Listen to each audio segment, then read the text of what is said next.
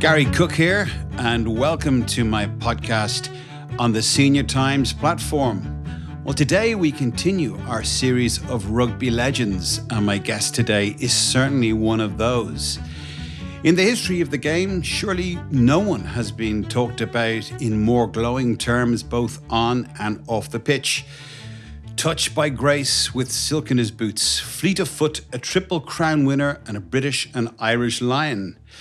Brains, inspiration, cool under pressure, and tougher than you'd think. He is even rumoured to have been called a genius by the writer Samuel Beckett. I am, of course, talking about fly half Ollie Campbell. Ollie, you are very welcome to the podcast.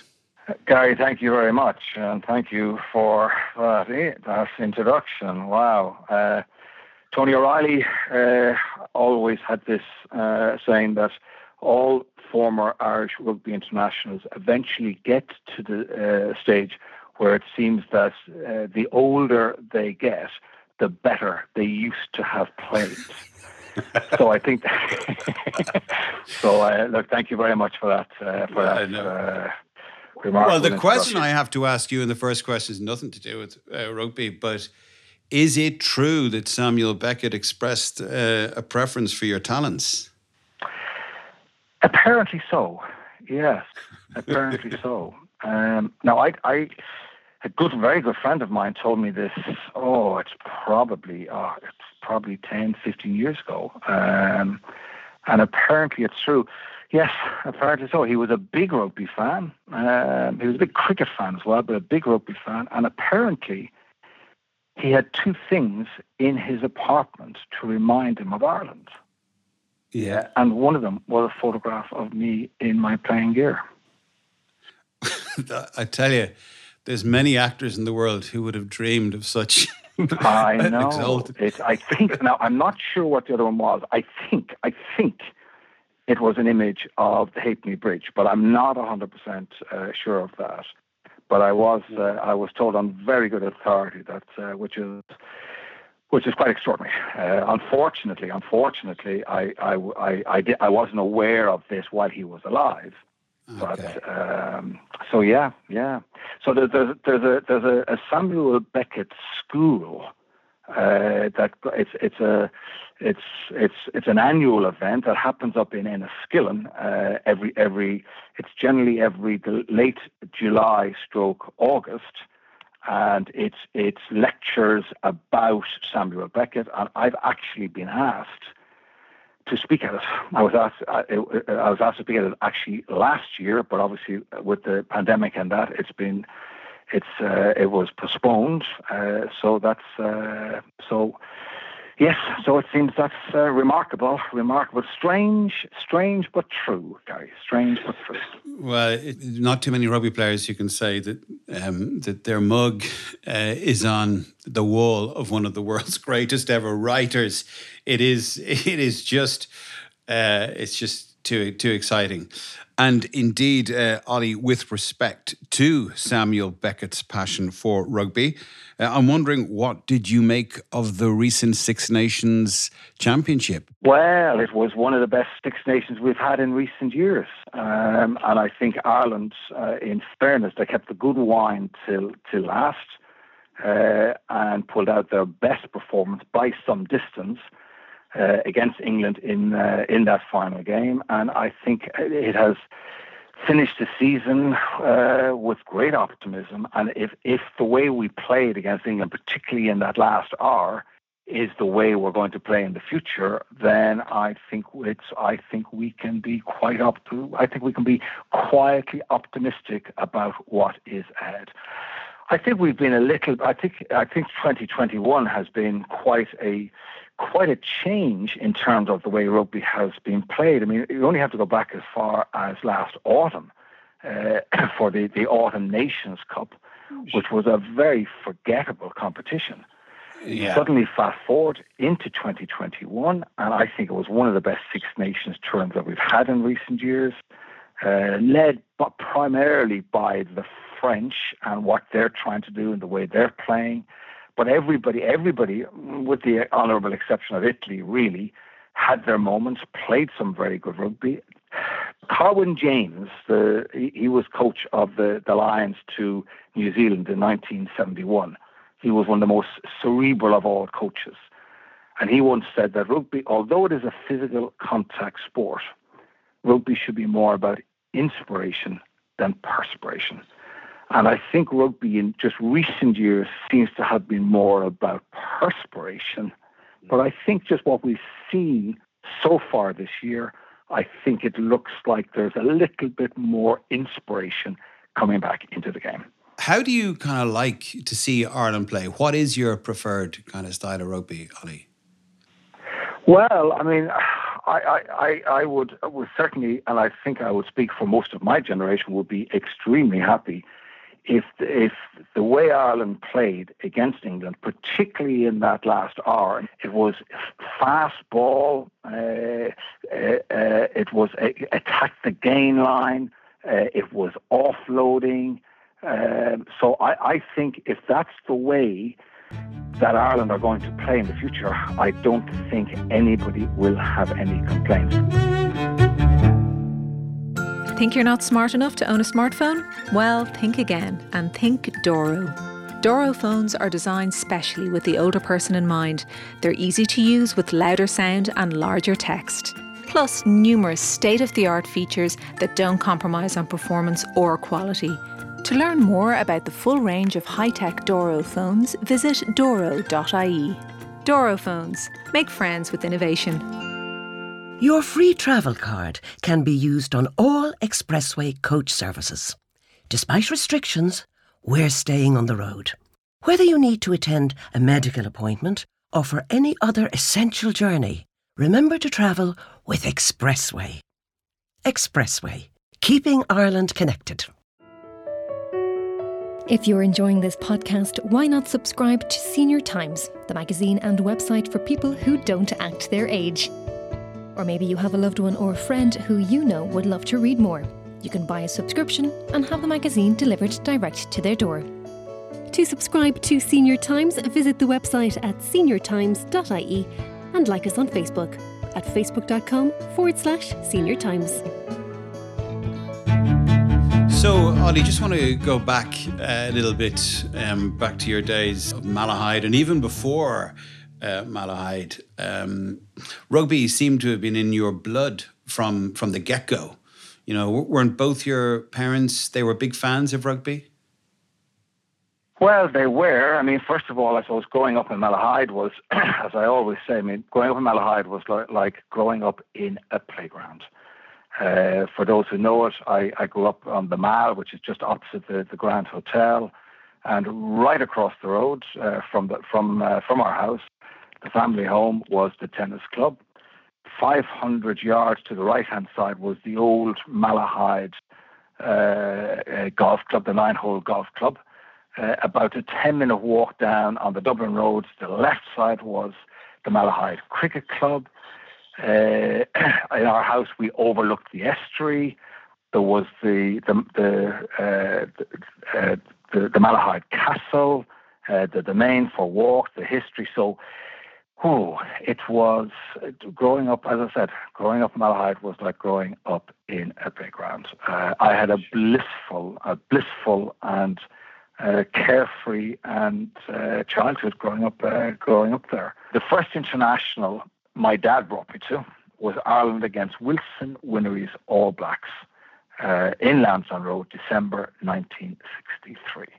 And I was in awe of these giants in the all black outfit with the silver fern, uh, with the number one, they, number one being fullback, Don Clarke.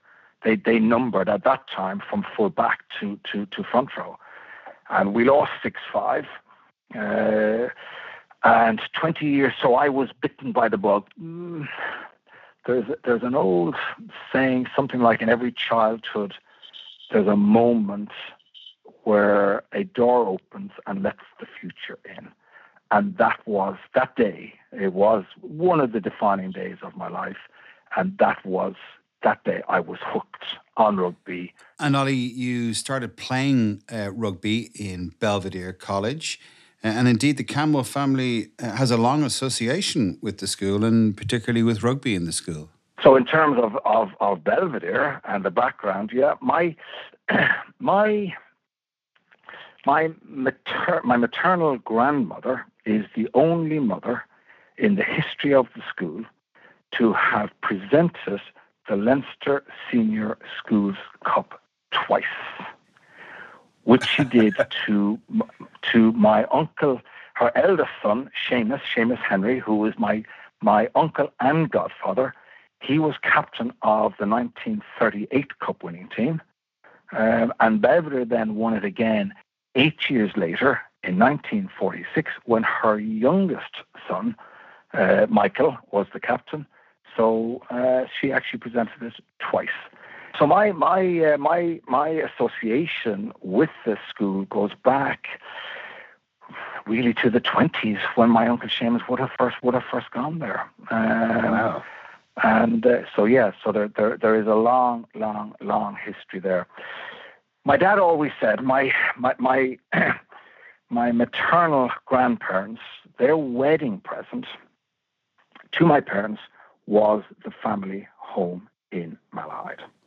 Wow. So my dad all always used to say to us as we were kids growing up that your grandparents ha- have pay- paid for your education. I mean, there was four boys and a girl. So the four boys, we all went to Belvedere. And my dad would not have been able to afford to send us to Belvedere if he had a mortgage, but he never had a mortgage. So wow. while we were kids, and my, I say it was one of my dad's mantras reminding us of this. It didn't. It was in one ear, it was out the other. But as you grow a little bit older and these start coming back, I mean, you suddenly realize, whoa, wow, yes, uh, our grandparents did, in actual fact, pay for our education in uh, in Belvedere. And you won uh, not one but two uh, senior cup titles with Belvedere. Is that correct? Yes, yes, yes, yes. Um, so Belvedere have actually won uh, the cup twelve times. We're actually we're actually in second place on the all-time roster uh, behind Blackrock in terms of of n- numbers of senior cups. And uh, so yes, I was on the I was I I, I was on the uh, on the team in '71 when we beat uh, in the final with a try by our winger Tommy O'Shea with about three minutes to go. Uh, that was in 71. And then we beat Terenure in in the final in uh, in in seventy two. Now the only match I played in in in in the only cup match I played in throughout the whole of seventy one was actually the final. The out half, uh, a guy called uh, Tony Duan, uh, he got injured in the final minute in the semi final against Terenure, and that was the only reason why I. So the only match of that cup of that cup campaign that I played in was actually in the final. But we played Terenure in the final in in uh, in '72. Gary, believe it or believe it not, we had never beaten Terenure. Uh, we had been playing them twice a year, every year from under nines, and we had never beaten them. We lost, we got hammered as under nines, under tens. We lost 44 nil, three point tries. and lucky to get the nil. Absolutely lucky to get the nil. In our in our final match, in our final year, we lost at home 25-3. Uh, five tries to nil. Right, and that was that was December of of uh, 71 and that was that was our last match before uh, before Christmas. And so we we scraped our way through to the final. We beat uh, we beat St Mary's in the first round in Donnybrook uh, 10-8. We beat Pres Bray in the quarterfinal 9-0. We beat High School in the semi-final 8-4. And so we, we ended up playing Terenure in the final. Gary, after 20 minutes, it's 10 points to three. Two tries to nil, and here we go again. It was just a, a replica of every other meeting that we had ever had with Terenure since we first started playing them as nines. At this stage in the match, Ollie, were they on top in every respect? Uh, were, were, you were you staring defeat in the face? absolutely, absolutely. Jerry Flannery, who was their winger, who was a sprint, an Irish sprint champion, uh, he got away at, at 10-3. But our scrum half, Frank Quinn, who went on to win three caps for Ireland on the wing, made the most magnificent tackle out of nowhere. Uh, and that that just kept us in it. We got to half time. It was 10 9 at half time. And we ended Terenure never scored another point after going up 10 3. We ended up winning 20 points to 10. How amazing is that? It is it is one of the mysteries of our lives. A lot of that would have come from the belief and the the the belief of our coach Jim Moore, and that we may we may we may talk about at at at some time. Uh, interestingly, interestingly, we were due to have a friendly in January in Terenure, having lost the home match just before just before December. But he actually cancelled that in case we met in the final. Mm, now clever. there was nobody there was nobody at the time. We had a good team, but not a great team. Uh, and very few, nobody would have predicted that we would have got to the final. So, but he just he just thought, just in case we ended up playing Terenure in the final, he cancelled the return friendly. So this was a man. This was a man who who clearly had a strategic way of thinking, uh, because I know that he didn't he write you a letter uh, shortly after you left school, around the time you left school, suggesting yes, something he did. to you? Yes, he did. Yes, he did. Run with the ball in two hands. Uh, passing is the defining skill of rugby. That's the skill you have to perfect. Rugby is like an international language. It's like having an international passport. Rugby is not an end in itself. Rugby is just a means to an end. The end being the people we meet and the friends that you make. You can judge someone's genius on uh, by what they do off the ball, just as what just as much by what they do with the ball.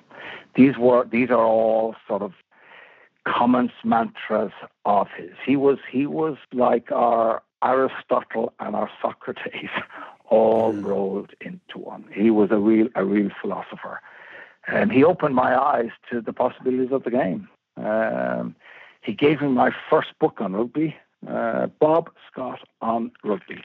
Bob Scott was recently in the last decade. He was a fullback for the All Blacks back in the 40s and 50s.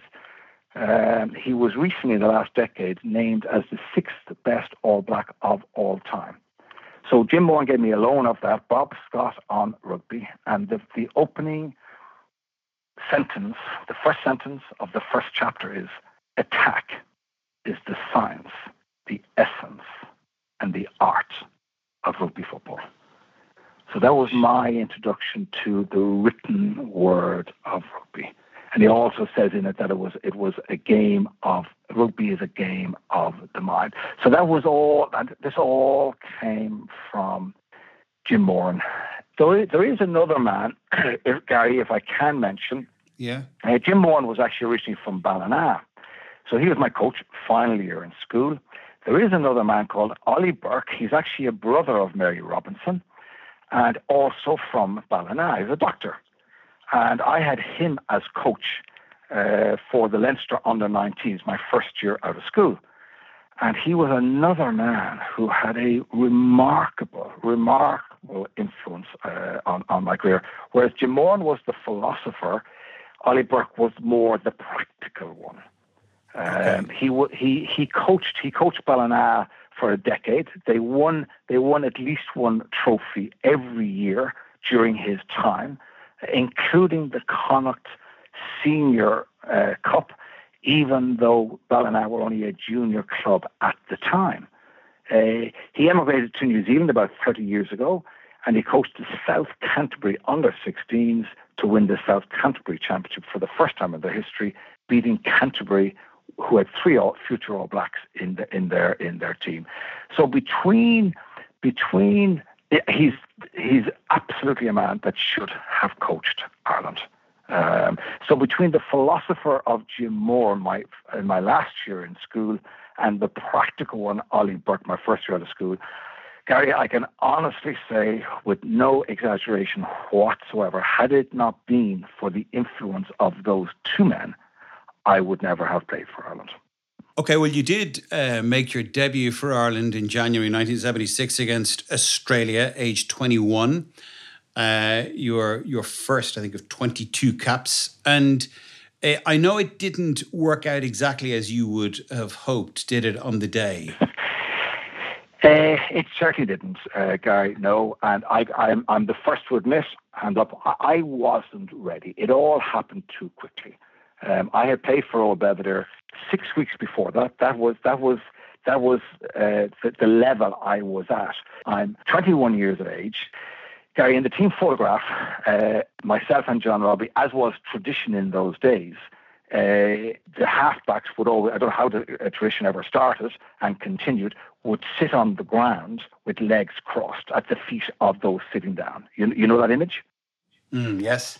So I'm, I'm 21 and Johnny is 20. Uh, I'm 11 stone 2 and Johnny is, I'm, I'm the heavier of the two. We look like the two mascots.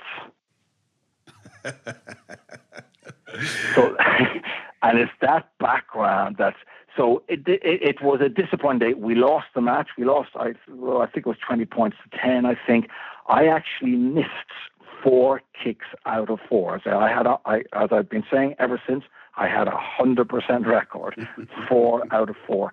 For the only time in my life, Mike Gibson was the captain, and he replaced me as place kicker. Johnny took Johnny took over as place kicker. It had it never happened again. So it wasn't exactly what you would call a dream debut. And uh, it was the only, I started playing rugby on the Belleville under nines as an eight year old, and I retired, which we might come to, with chronic hamstring uh, problems 21 years later.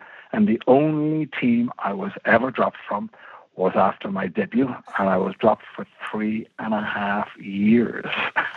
so yes, and those three and a half years, um, obviously, they were eventful in the sense uh, that a uh, certain Tony Ward got into uh, got into first gear, and he was obviously, as you well know, a big, big uh, star and a crowd favourite. European Player of the Year in 78 and 79? Yes, uh, I remember being asked. Uh, it was one of those matches during that period, and I was with a man from Belvedere, and Wardy was playing. I'm in my in that in that three year period, and he said to me, "What are you going to do?" And I, I, I said, "What do you mean? What are you going to do?" Well, are you going to are you going to consider maybe playing in the centre or even full back? I mean, the out half place is gone, uh, and so that was so that, so, so that was that was uh, in that three year period. One thing I have to uh, say that I. 11 stone to my first cap. So I realized uh, that I, I, I needed to I needed to fill out. I needed to train. So, with the incredible help and guidance and support of a man called Phil Conway, he was the PE teacher in Belvedere. He was an Olympian. He threw the shot put for Ireland in the Munich Olympics. And with him, he devised, uh, we devised, a three year training program, which included weights Monday, Wednesday, Friday. This would be in the off season now. Weights Monday, Wednesday, Friday, and interval training Tuesday, Thursday, Saturday. And that was my staple diet for the off season, of which there was an official off season in those days, where you, there was no rugby played in May, June, July, and August. So, as as as unprepared as I was uh, to play international rugby as a 21 year old in 76, in 79, um, when the call came, I I was ready. Uh, I was I was I had endlessly practiced. I had endlessly done uh, my uh, religiously stuck with my the the program uh, that Phil had set out for me, and so so I was ready. So you're with Ireland on tour in Australia, and Tony Ward is number one, and you are number two, or so you thought. To be, to have been selected on that squad was enough for me uh, at that time. Just I was back in the fold. Uh, we had beaten uh, Queensland on the Tuesday before the Sunday test, the first test. Um, and we had beaten them after the Hooter, 18-15. And as far as I was concerned, that was my test. My I had made my contribution to the tour. Following day, we take, get the bus to uh, the Gold Coast, and the team were in St. St. Joseph's School. We're in the dressing room. Jack Coffey, the t- team manager, is just about to read the team out. And over to me came Tony Ward and said, Congratulations, Ollie, you're in. Now, Gary, my, the first thing that came to my mind was uh, there had been some speculation that they, they on the tour that they might play Tony and myself together, Tony at half and me in the centre. But it had been mentioned. So uh, I listened for the team, and the only name I heard was my own. So yeah. it was it was so out we went and we did our team our warm up together as a, as a as a group as a team as a squad. And guy, it was only when we split up into fours and backs that I realised I had been selected at out half. Wow. And whoa, what a shock to the system that was. Nobody, nobody was more surprised than I was. So, but I felt, I felt ready, and so I, I got my, I got a, a notebook, I got a pen, I had a Walkman. You remember what a Walkman was? I do indeed. I didn't leave, except for training, I didn't leave the bedroom uh, between that day uh, and the test match on the Sunday. I wrote myself copious notes, listening to Billy Joel's The Stranger, the album, uh, time and time and time and time again. I was rooming with Paul McNaughton. I, I don't think I had a conversation with Paul over the four or five, the, the four days. but I just things, to, I wrote down things to do, things not to do. And I just got into uh, the, the, the zone, as, as it would be described now. And against all the odds, against all the odds. Uh, we actually we beat Australia. I think it was 27-19, uh, which was which was a a complete shock to everyone in the rugby world because that Australian team had actually beaten the All Blacks mm. in their previous game in alternate uh, some months beforehand so that was uh, so that was uh, that was that story. So we had the second test the following weekend in Sydney, which we won nine three, and uh, the rest, as they say, is uh, is history. Noel Murphy was the coach of that team, so the, the triumvirate that actually picked the uh, made the selections uh, were Jack Coffey, the manager, Fergus Slattery, who was the captain, and and Noel Murphy himself. No, Noel has always said he was outvoted.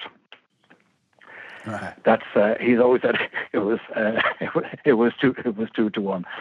But every single time I have met Noel Murphy or spoken to him at functions, at funerals, whatever it might be, in the intervening 40 years, he always says exactly the same thing. He said, Ollie, uh, if that had, if that selection hadn't worked, he says he himself he said he says he would now be an Australian citizen. I know it was a massive, massive issue at the time, and uh, you know the story being uh, that that the actual story itself dislodged uh, a story about the Pope who was uh, coming to Ireland, as you know, in in, uh, in September of that year. Uh, and you, so you relegated the Pope body was such a massive story. And I know it was a big, big, uh, you know, traumatic one for the man you ousted to, as you as you well know. How did you feel about it? Because you were quite friendly with Tony, and you must have trained a lot with Tony Ward as well. We we were our, our, rivalry. I mean, as I've been, uh, and I think Tony would agree. I mean, I, I know he agrees that our, our rivalry was it was purely sporting. It was never personal. It was never personal. And we have actually become great friends uh, over the years, and we are in regular and constant contact up to this day.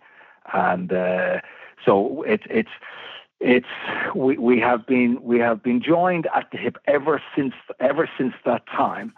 Uh, we've been joined at the hip. It's really people actually really find it very hard to mention one name without also mentioning the other. But you mentioned you mentioned about uh, when when when we came home from uh, back from that tour, the old Belvedere president at the time had a party in honor of me, uh, which turned out to be a, "This is your life." In actual fact, that this is your Australian life, because my, because very unusually, uh, if not absolutely uniquely, but very unusually, my three caps were all against Australia. So there mm-hmm. was, uh, so it was a "This Is Your Life" uh, on me, which was, which was, uh, which was a very, very moving experience. But as I fl- flicked through it, then, and it's, it's actually now in in Old Belvedere in my club, and uh, the, the, headline it was in the Irish press, and you're you're not wrong when you say that the actual headline was uh, "Ward out, Campbell in." And the sub headline was the announcement that the Pope would be visiting Ireland uh, in September of that year. So that's so that, and this was really at a time when rugby was really uh, back page, back page uh, uh, news, um, and and even a minority back page news and sports news only. But that's that's how how big a uh, that's how big a, a, a shock and event that it, was at the time. I think uh, you, have another, I think, int, uh, important point to make. Australia was a long way away at that time. There was no internet, there was no mobile phones, no no no real form of of of easy communication. So to be honest, I had I had absolutely no idea at all in any way, shape, or form as to the controversy that this was causing at home. Uh, so I was I was protected. I was protected from that, and it was it was it was only when we came back, uh, and ever since, that just realised just what what what a big decision it was. Well, the ultimate kind of legacy of the Ward Campbell debate uh, was that obviously you were in, you were a great player for Ireland, and they were justified because a obviously you won in in Australia, but also uh, three years later, eighty two in the Triple Crown. Uh, what are your memories of of that of that uh, series? Because I know that you were coming uh, off the back of a disappointing uh, run the previous year in the Five Nations in 1981. So when you went into 82 uh, was there optimism in the air, or was there a sense of? of oh, Gary, far, far, far from it. Uh, we had lost seven and drawn one of the previous eight games mm. as we headed into the 1982 uh, Five Nations, as it was as it was at the time. So when we beat Wales, uh, I mean Wales. This was you know not long not long after the crowning years, which is really the term that's used to describe the Welsh decade of the seventies. So winning, beating Wales was was was was uh, uh, that was at the time that was still a big deal, but nobody, but nobody was talking about championships, was talking about triple crowns. It was just it was just the sheer relief that we had ended our uh, that, that losing sequence. Um, interestingly, throughout that losing sequence, Tommy Kiernan was our coach, one of the most influential rugby people in the history of Irish rugby.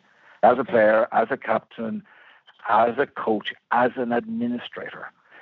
Uh, we Tommy, one of Tommy's visions was the Heineken Cup, which he was talking about in the early 80s.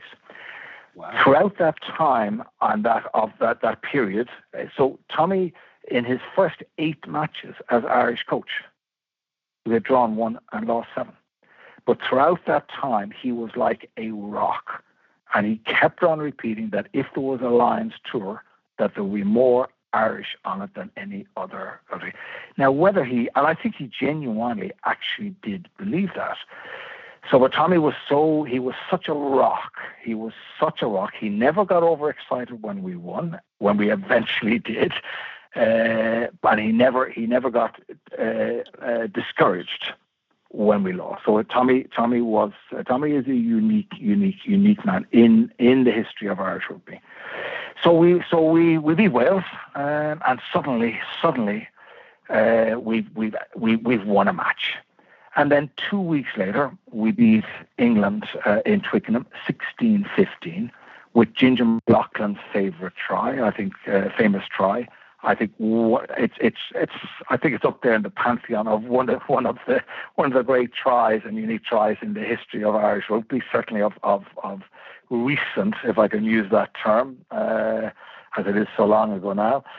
So suddenly, suddenly, two weeks later, we're playing Scotland for a Triple Crown. Mm. And that's how that's how quickly it all happens, literally within four weeks.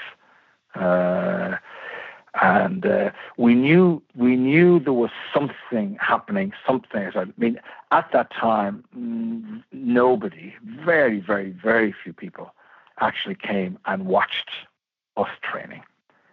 And in between beating England and playing the Scottish match, uh, on the Sunday in between, we trained in Wanderers, and something like 500 people turned up and this was, uh, and we're being asked for autographs. This was, uh, so this, this, this was, uh, so I mean, historically, I mean, my, my mum and dad, Gary, uh, even though they didn't know each other at the time, were both in Ravenhill on March the 13th, 1948, when Ireland won its first Grand Slam. It was my mum's 25th birthday. That's how she decided to spend it. My mum and dad subsequently met, and I was weaned on the exploits of Jack Kyle. So to be on the next team, uh, it was uh, the next team. So that was it was 33 years between uh, the 49, which uh, the Grand Slam 48, Triple Crown in in 49, and so that was it was 33 years uh, later, 1982. It was only Ireland's fifth Triple Crown in its history at the time. And it was actually the first ever in Lansdowne Road. I remember the day well. Uh, on the 20th of February, 1982, 21 uh, 12, I think in Ireland's favour. I think you scored all the points as far as I can uh, remember. Uh, and it was an incredibly exciting day, and rugby fever was in the air. And there's no question. I know that there was uh, a month between that game and the game against France in Paris, and you you know were in a great position to to do the Grand Slam. Uh, what was your memory of of that day in uh, Paris? Okay, well, um, I think as Moss uh, Keane uh, always said, I said whatever chance we might have had of winning a Grand Slam if the match was two weeks later, he said because of all the celebrations that were going on, we had absolutely no chance of winning it a month later, which in actual fact was, was, was the case. I think one thing that, uh, yeah, um,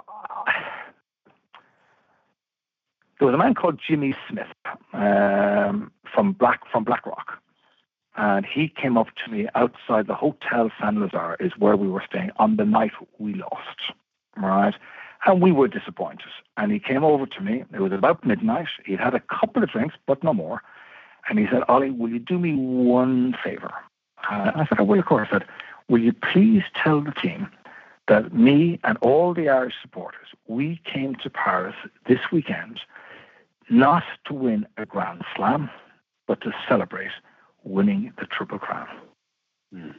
And it was just the most magnificent thing, the most generous thing that anybody could ever say. And so that's one of my memories of that. And it instantly it put things in some perspective.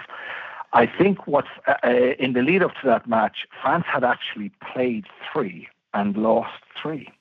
Yeah. So they actually they brought back all the heavies, uh, experienced players, because uh, they they desperately they did not want to uh, go four out of four. So they brought back. Now we did have a chance uh, about midway through the first half. We did have a chance. I think we were winning six three. We did have a chance of scoring a try, which we missed. And suddenly it was like we were playing against 20 Frenchmen with their tails up and playing France in Paris in the spring with their tails up. Uh, the game was we we uh, that that was that was it. Um, but it was Jimmy Smith's comment uh, that that uh, that made that weekend for me. That look, this was all the the triple crown at the time was was the real was the real story and uh, of, of, of that season rather than, rather than missing a Grand Slam. Although as the years have gone by, of course, oh, we did have a chance of a Grand Slam, and but just at the time, I think it was really all about the about the Triple Crown. Think you're not smart enough to own a smartphone? Well, think again and think Doro. Doro phones are designed specially with the older person in mind. They're easy to use with louder sound and larger text. Plus, numerous state of the art features that don't compromise on performance or quality. To learn more about the full range of high tech Doro phones, visit doro.ie. Doro phones. Make friends with innovation. Your free travel card can be used on all expressway coach services. Despite restrictions, we're staying on the road. Whether you need to attend a medical appointment or for any other essential journey, remember to travel with Expressway. Expressway, keeping Ireland connected. Ollie, can I ask you a little bit about uh, the Lions tours as well? Because I know you're on two Lions tours uh, in 1980 in South Africa and in 1983 in New Zealand. What are your What are your memories of, of South Africa Okay, well, South Africa was. Um, we actually. The, if we'd won the first test, if we'd won the first test, uh, that whole tour would have taken on a completely different, different, uh, different complexion. I think the final score. I mean, Wardy, Wardy played in it because I pulled a hamstring. Gareth Davies had had broken a collarbone. Uh, Tony had come out, kicked a record 18 points in the first test, uh, which I was obviously thrilled uh, with. And uh, so, uh, so th- th- we lost. I think it was 23-22. I think, if memory serves me right. Um, we won it. We won all the non-test matches, which is which is an event in itself. I mean, it's it's not many Lions tours have done that. There are others. We won the final test, uh, but it was it was uh, it was a disappointing tour because it did promise so much, but it just didn't quite fulfill its promise. It shows you how long ago it is, Gary. Now, believe it or not, there's a man called Jack Matthews was the doctor uh, on the team. He, he he was a lion from 1950. He was the first doctor officially to be appointed to go on a Lions tour. I pulled a hamstring in the first week in training. And you know what he gave me as a cure? He gave me a Zube, which is a lozenge sweet, to suck on. That was his that. So that and so I'm not making that up. That is absolutely, absolutely, uh, absolutely true. So uh, it was so it, it, it, the the the career that I had it was it was uh, in the ama- it was in the amateur era, and there are there are examples of how amateur it was with when things when things like that uh, can happen. Ollie, how did you feel about the kind of the furore about about going to South Africa and all of the media coverage and the issue of apartheid? How did you feel at that time about it? Well, look. Uh, embarrassed would be a word that I would use at this stage because I, I was so wrapped up in just playing rugby that I, those issues. I mean, it's it's it's it's. I was 24, 25 years of age. It is no defence. It is absolutely no defence at all.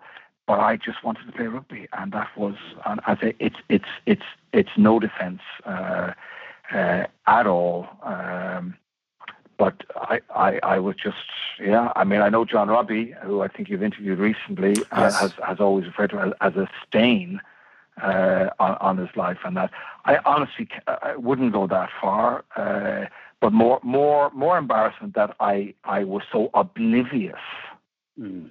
to that whole issue. Uh, all I wanted to do, innocently, in my absolute innocence, was just, just, just to play rugby moving on then, for me, for me, touring New Zealand, I mean, I had read everything I could get my hands on, biographies, tours, uh, found out about New Zealand. So to be touring New Zealand was was although the rugby was disappointing, we were whitewashed in, in, in the Test series. Uh, touring New Zealand in '83 was one of the great experiences of my life. Uh, um, it was uh, uh, playing in grounds that you'd only ever ever read about, uh, like uh, Lancaster Park in Christchurch, um, uh, in, in in in Dunedin, um, in Athletic Park in Wellington, Eden Park uh, in Auckland, and it was uh, it was so it was a mixed experience, fantastic experience in terms of actually touring with uh, with the Lions, but on, from a, a, pure rugby point of view, we lost a test the first first uh, test match. We lost 16-12, uh, a match we should and could have won, and similar to the Lions tour to South Africa three years earlier it, if we had won that, the whole tour again would have just taken on a completely different uh, different complexion. Sure. Um, uh, but I suppose while New Zealand was at the very start of my my whole infatuation with rugby, nine years of age, back in '63, Lansdowne Road. I scored a try against Waikato in the second last game um, with a with a, what I would describe as a Mike Gibson type dummy scored a try, but as I scored it, I pulled a hamstring. I played in the final test with a bandage, but shouldn't have to come off. But that was almost the beginning and the end, the beginning of the end of my rugby career. Uh, I did play two matches of the following Six Nations in '84, uh, but but basically didn't. That was the beginning of the end of my rugby career. Um, so that it it was bookended fairly fairly nicely between I say the All Blacks at the start and the All Blacks virtually virtually at the end as well. Yeah, well, there's a certain kind of, uh, I suppose, uh, poetry to it in its in its own way. But obviously, it must have been incredibly hard for you, as still a relatively young man, to to to accept that, that, that you had an injury that was going to mitigate against a rugby your international rugby career. I mean, how did you feel about that? Gary, it was heartbreaking. Uh, the one silver lining, I mean, you, you would the one silver lining. It's a team game. It's all about the team. I would I would to, to have even won one test in New Zealand at that time. Um, the one silver lining, I mean. at the end, at the end, every, every year, the, the, there's a New Zealand uh, almanac, and that that selects its five or six uh, players of the year. So, two of my great heroes, uh, Jack Kyle in 1950, had been named as one of the five or six players of of the year. Barry John in 1971. Uh, one journalist during that tour had actually written of Barry John that he was so elusive that if you ran through a field of daffodils, nobody would know. So two of my graders.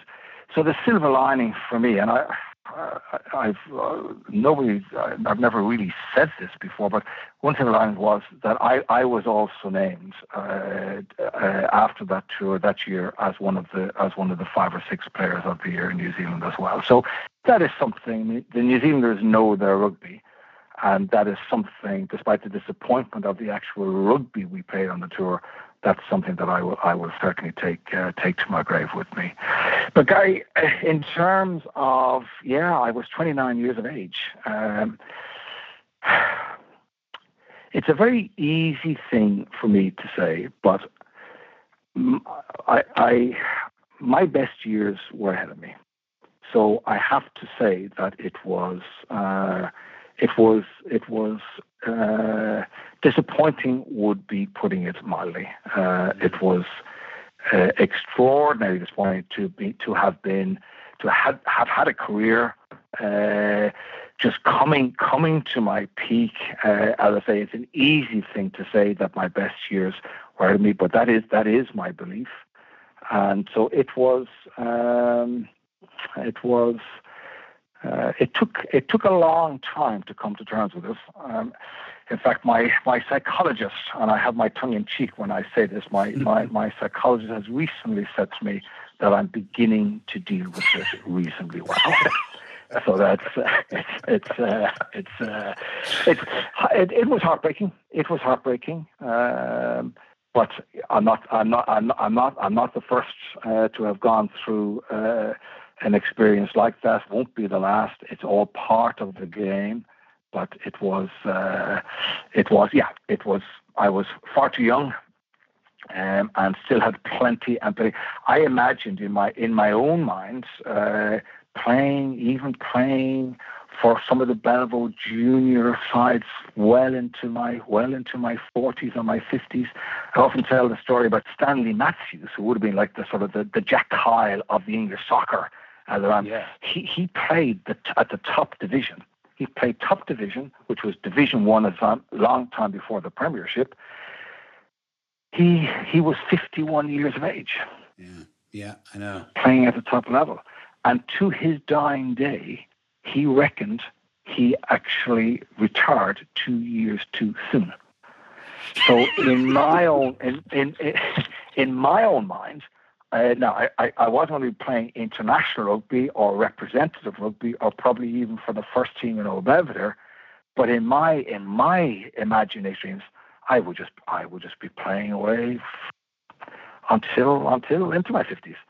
But unfortunately, that was that was not to be. The man above had other plans. You talk about Jackie Kyle and so on, and my teenage years of playing rugby. Uh, you know I was a huge fan, and I was a huge fan of yours, and I was, a, you know, obviously a huge fan of Tony Ward. I was a conflicted man inside. You don't know what you've done to me, um, but um, but but uh, you know, the, the, the memories are incredible, and even watching watching the stuff on YouTube and the reruns and so on. And I've said it to other people, and I really believe it. You know, you talk about Jack Kyle, you you're pretty much in the same territory to me as as Jack Kyle in every respect as a player and kind of as a as a, as a person as well. Uh, you, you seem to be very very uh, smart, bright man, and I'm not just deliberately blowing smoke up your backside. I don't even know you, but I've heard so much of what you've said, and even what you said today.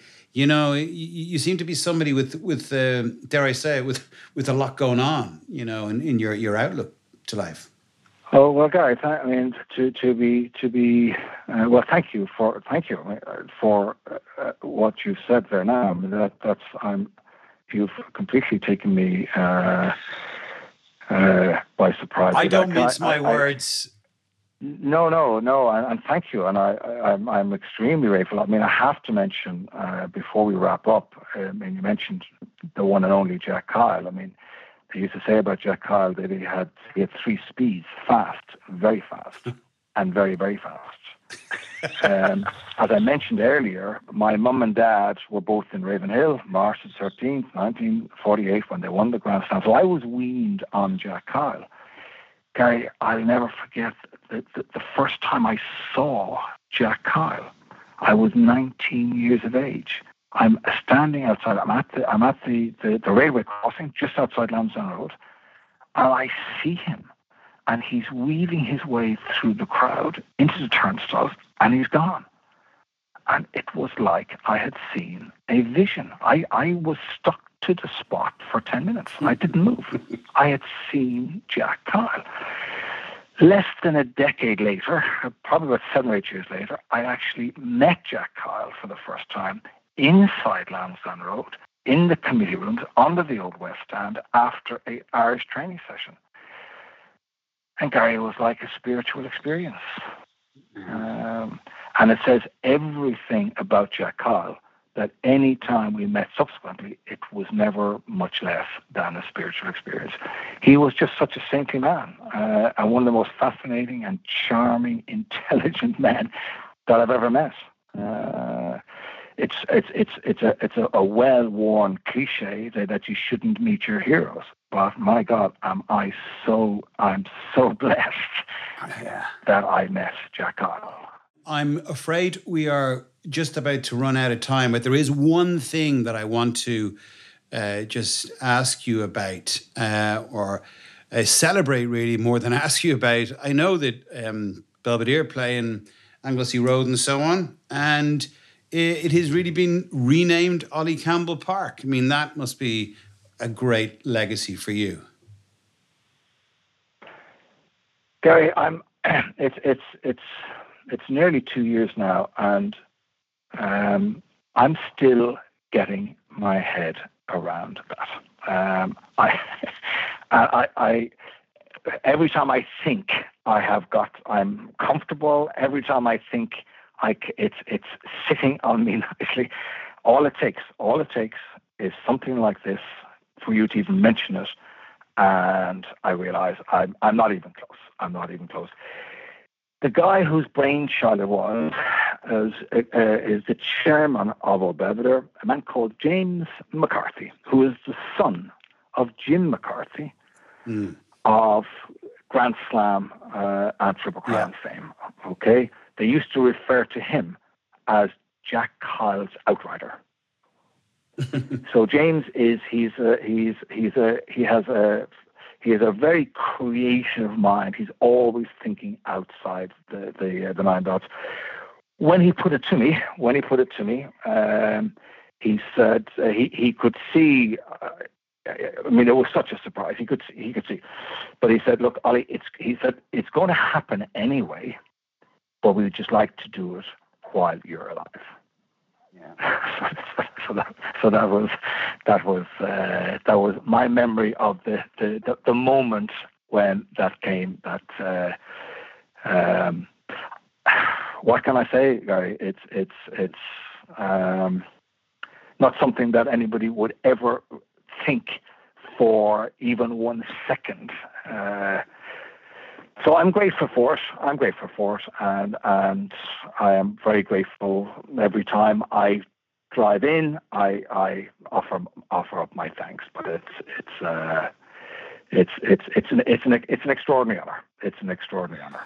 Um, I think they should they should put in uh, in brackets beside it uh, a genius by Samuel Beckett.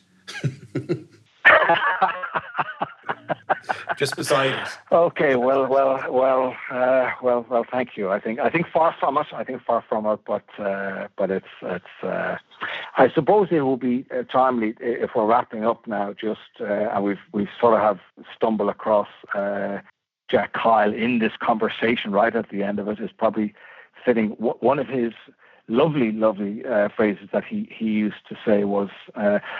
Gary, I played with lots of great players. Uh, I was very lucky to play with some really, really good teams.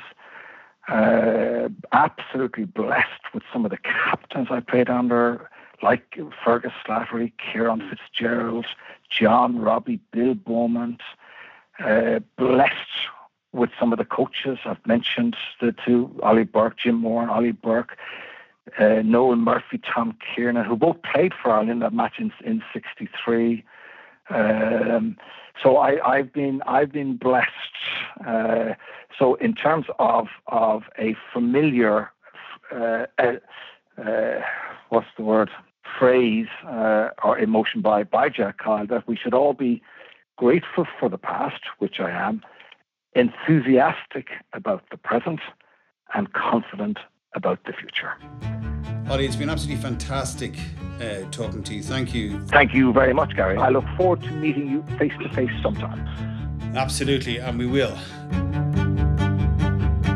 And that was the legend that is Ollie Campbell.